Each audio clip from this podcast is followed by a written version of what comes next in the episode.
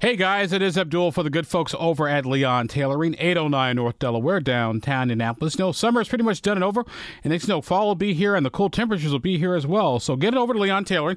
They can keep you nice and warm without burning a hole in your pocket. So maybe a little bit of a heavier jacket, or maybe a nice long sleeve shirt, or for ladies, maybe a nice heavier blouse, or heavier skirt or dress. No matter what it is, you can get over at Leon Tailoring. Larry, Norm, Kim, and Judy, they'll take care of you like they've been taking care of me. Almost 20 years since I've been here in Indianapolis. They've been here longer than 100 years. So swing on by Leon Tailoring and tell them Abdul sent you. Leon Leon Tailoring, 809 North Delaware, and downtown Indianapolis. Well, there are lots of things going on in the world of Indiana politics these days, and help us dissect a lot of that stuff is a good friend, Andy Downs of the Mike Downs Center of Indiana Politics at Purdue University Fort Wayne. So, Andy, my friend, thank you for taking a few minutes to chat with us this afternoon.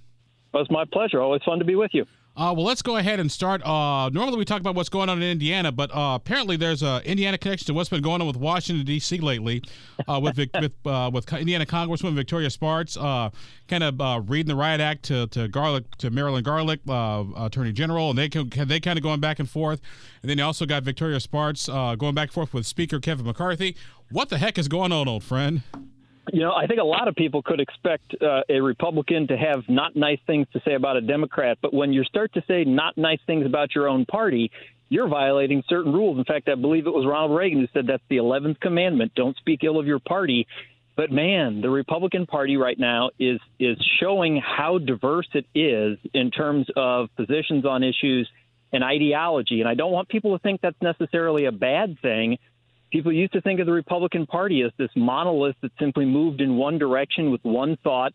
There always have been differences of opinion. We're just getting to see a lot of them out in the open instead of everything taking place in the caucus room. Now it's coming out in the open. And let's face it, 24 hour news coverage doesn't uh, help or hurt, depending on your perspective here, the situation. Uh, and, don't, what, and, don't, forget to th- and don't forget to throw in the social media aspect too, old friend. Absolutely, absolutely. I didn't even think about it. Absolutely, but when you think about what uh, Representative Spartz said, uh, that that's a fair criticism. Congress seems to only be able to work on one thing at a time, and she was saying if that's the case, maybe this is the thing we should be working on. But better idea, we work on multiple things. I've offered my help, and it's been rejected that's not necessarily speaking ill of your party. That's stating something that I think just about everybody has noticed. And and uh, when uh, when the speaker then had his comments about her, I think a lot of people might have just said, "I maybe side with her more than him on this one. Do do more than one thing at a time." And I thought it was interesting too that uh, Victoria Spartz basically told the speaker if he can't do the job, he needs to quit. Then he came back and said, "Well, why are you quitting?" That's that's right. He did, and that's you know from a political standpoint, that's a great line. That's a great line. She chose not to run for reelection. She wasn't defeated in a primary or something else that would allow him or her to say, "Look, I was beaten. That's why I'm not coming back."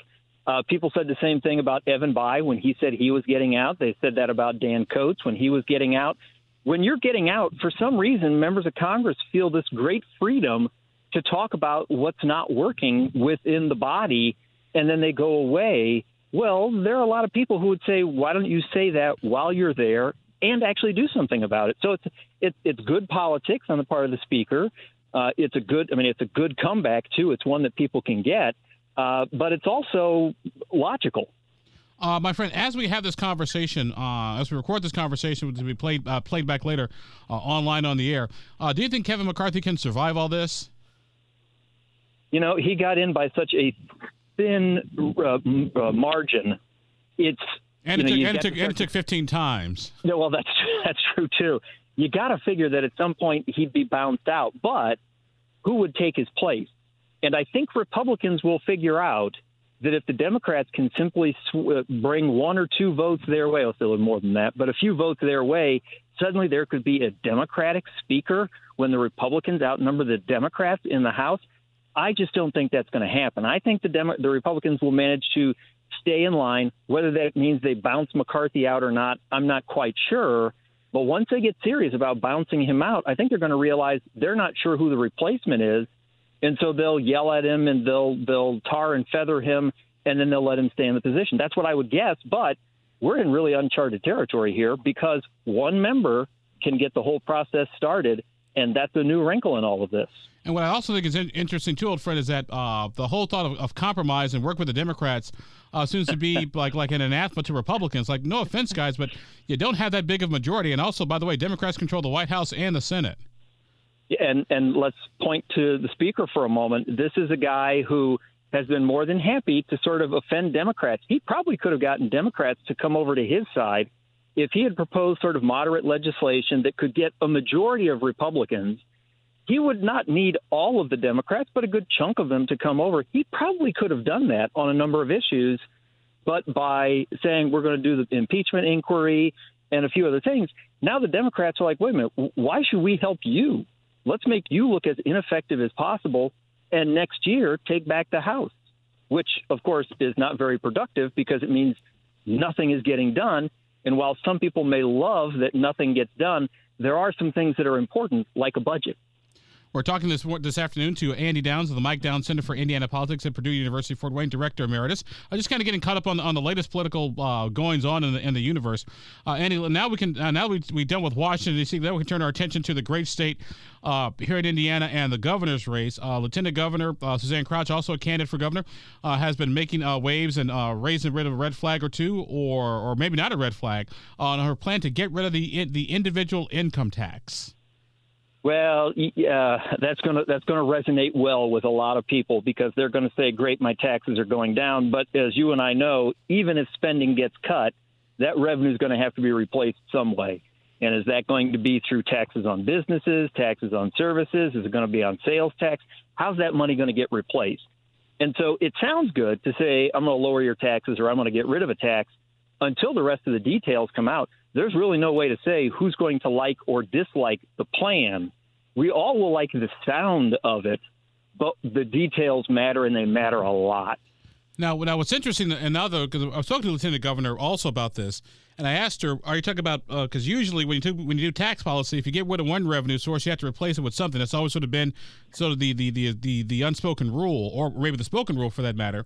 But she said, "No, this is a this is a this is not a tax cut; it's a tax elimination." So she would get rid of the in, the individual income tax, which would cost the state anywhere from eight to twelve billion dollars in change half of that funding, that which pays for half of uh, education funding and Medicaid. And so uh, the jury is still out on whether that would actually work. And can you find eight to twelve billion dollars worth of waste, fraud, and abuse in state government? Well, you can't find that much waste, fraud, and abuse. But what you can do is simply say we're going to cut it. And if that's the case, then tell me what and tell the voters what is the thing you're going to cut. And maybe people will agree with it. You know, they're at the national level. There are people who've been saying we should get rid of the Department of Education, maybe get rid of the EPA. And there are a chunk of folks who say, yeah, that's a good idea. That, of course, will save money. Uh, but if you simply say we're eliminating a revenue stream and we will continue to offer the same level of service and all of the services we've been offering, uh, you know, there are a whole lot of people who are not necessarily going to believe that, even if they think there might be a lot of waste and abuse and, and fraud. There, there probably just isn't that much of that. And she also talked about uh, sort of modernizing government for the 21st century. Once again, though, my question is, how do you get that eight to 12 billion dollars by by modernizing government? I mean, because that's that's a big chunk of pocket change right there. It is, and you know, Mitch Daniels might say, "Wait a minute, we did a fair amount of modernizing back when I was governor, and I know that was a while ago, uh, but how much have things changed since then?" He probably wouldn't really say that, but there was a pretty significant shuffle that went on when he was governor. It's one of the things he'll be known for years and years and years from now. But what is it? Is it increased use of technology? Well, technology costs money and it keeps changing, and you got to train the people who will be using the technology. So, yeah, maybe there's something there, but it's not like a straight savings of X number of people who will no longer be needed to perform those functions. Other people will say, well, let's privatize it because that'll be less expensive private sector is is profit oriented. It will think of a way to bring costs down. That's possibly true, but the devil is really going to be in the details. What is the thing you're going to do that will save that much money? Our guest on the program today is our good friend Andy Downs of the Mike Downs Center for Indiana Politics at Purdue University Fort Wayne, professor, uh, director emeritus. And so we're just kind of getting sort of the, the, the, scope of the lay of the land here, uh, here in Indiana.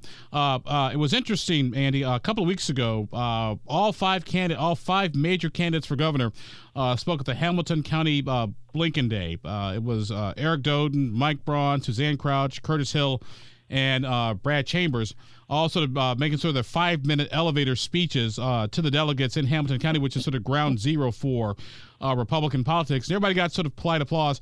How, how do you rate the governor the governor's race so far? Is it just still way too early? It's way too early. I mean, it, what's interesting is you already have Chambers and Doden running commercials around the state. Obviously, part of what they have to do is raise their name ID. The other three, I think, should have started, if we did some polling, should have started with far better name IDs than those two. So I get that they're running their commercials and they're very, you know, they're very polite commercials. I'm a wonderful person. This is why I'm a wonderful person. Wouldn't it be great if I was leading the state kind of thing? It's what you'd expect. It's a bit of a bio commercial, uh, but nothing hard hitting yet uh, from anybody. I think that we do have to remember we haven't even made it through the mayoral elections yet. We're not even into October yet. So maybe it's a little early for us to be talking a whole lot about who's ahead and who's behind, but we certainly can watch what they're doing. And when you think about Chambers or Doden running the commercials to raise their name ID, that is really cutting into the advantage that you find with with Braun and with Crouch and with Hill so it's a smart thing to do, and we can say they're running smart races for that reason. We can look at fundraising numbers, and they're all raising a boatload of cash, so we can say that's going well for them. But it's just it's way too early to say, well, we know exactly who's going to win this race. And it's, it's funny you, you mentioned uh, the whole thing about sort of the, the, the biography sort of introduce themselves to the voters. Uh, because I want to say the day before Brad Chambers uh, started running his ads, I kind of jokingly said on another program, here here's here's Brad Chambers' ad or anybody. Hi, I'm blah blah blah. I was born in a small town. My parents taught me the value of hard work. You know, and filled up like I, I, started my own business. I went to IU, Purdue, and now I want to do. Blah. It, it, it basically, my friend, it, it writes itself. It really does. It really does. It really does. And you don't even really have to test that ad. You know that ad's going to work well. So uh, that's why they didn't pay you for the for the advertising advice because they already knew that one was going to work. Andy Downs with us, uh, the Mike Downs Center for uh, Indiana Politics, Purdue University, Fort Wayne. Uh, it's also interesting too. My friend uh, Curtis Hill uh, is running is running for governor. Uh, Curtis, who's who's a good friend, known him forever, had some issues when he was Attorney General. I think he walks in with a with a floor ceiling of about 20 25 percent because those those real ideological sort of ideological conservatives he does. You know, when you look at everybody, you start you start by asking what's what's their base, what's the percentage, what's the floor, in other words. And occasionally, you sort of get a little confused because you look at like Doden and Chambers, you say, okay, maybe these two have the same base. Uh, when you look at, say, Crouch, you ask, well, what base is she sharing with somebody else? Same for everybody else. Hill probably is the most authentic and um, uh, clearly identified as conservative in the definition of him, even more so than Braun, for example. So he probably has a base that is most secure, although Braun and Crouch could maybe make the argument their base is establishment party, and so they also start at 25%. It's a little hard to say, but I do think anyone who writes off Curtis Hill or who thinks he's starting at you know five percent or ten percent because there are five candidate five you know ranking candidates, I think they're making a mistake. Uh, that's that's somebody who's forgotten he was the top vote getter when he ran for attorney general. Uh, that's somebody who's forgotten how popular he was when he was in the office until he had his problems. They're forgetting how popular he was back in Elkhart County. So yeah, I may I might not say 25 percent, but I'm certainly going to say he's comfortably into double digits. And I, and I remind the audience too that uh, in a primary you don't need a majority of the votes; you just basically need a need a plurality. Exactly, and you got you, I mean five. Who knows how many there will be by the time we actually get to the election? But just for kicks, let's say it ends up being six. Let's say there's another person who gets in. They don't even have to be you know particularly well known, but if that sixth person is suddenly taking two, three, even five percent, well, now it's 95% being spread out among five solid, solid candidates. You don't even have to get to a third at that point. Although historically we have seen when there are these, you know, multi-person races in the primaries, somewhere between that, you know, 30 to 40 percent is where the winner usually ends up being. But still, you, this is this will be somewhat uncharted territory because there are five really well-known candidates, and let's not forget a lieutenant governor candidate who, if he wished, could suddenly throw some support behind a governor uh, candidate for governor, and and maybe help to sway things a little bit. Andy Downs of the Mike Downs Center for Indiana Politics at Purdue University, at Purdue University Fort Wayne, professor, uh, director emeritus, uh, with us for a few more minutes on the program today. Uh, Andy, something else that happened this week that I want to get your thoughts on uh, was John Rust, uh, Jackson County uh, egg farmer, basically million, multimillionaire. Filed a lawsuit against the state of Indiana, basically saying the, the, the Republican the, the primary system in Indiana is screwed up. Basically saying, hey, there's this this this thing that you got to get you know vote in two primaries or to to to to, to run in the primary is ridiculous, uh, etc. And I technically I don't think he's totally wrong on this one because a primary is a, is a purely political function, and why should I as a as a taxpayer use my tax dollars to pay for a primary? Uh, now, if it's an open primary, that's one thing, but if it's a closed primary, Republicans and Democrats, why should we have to foot the bill? Yeah, you and I have talked about this before. Uh, if you read the law literally, and we both know it can't be enforced, but if you read the law literally, the only people who are supposed to be participating in those primaries are people who are good card carrying members of that party.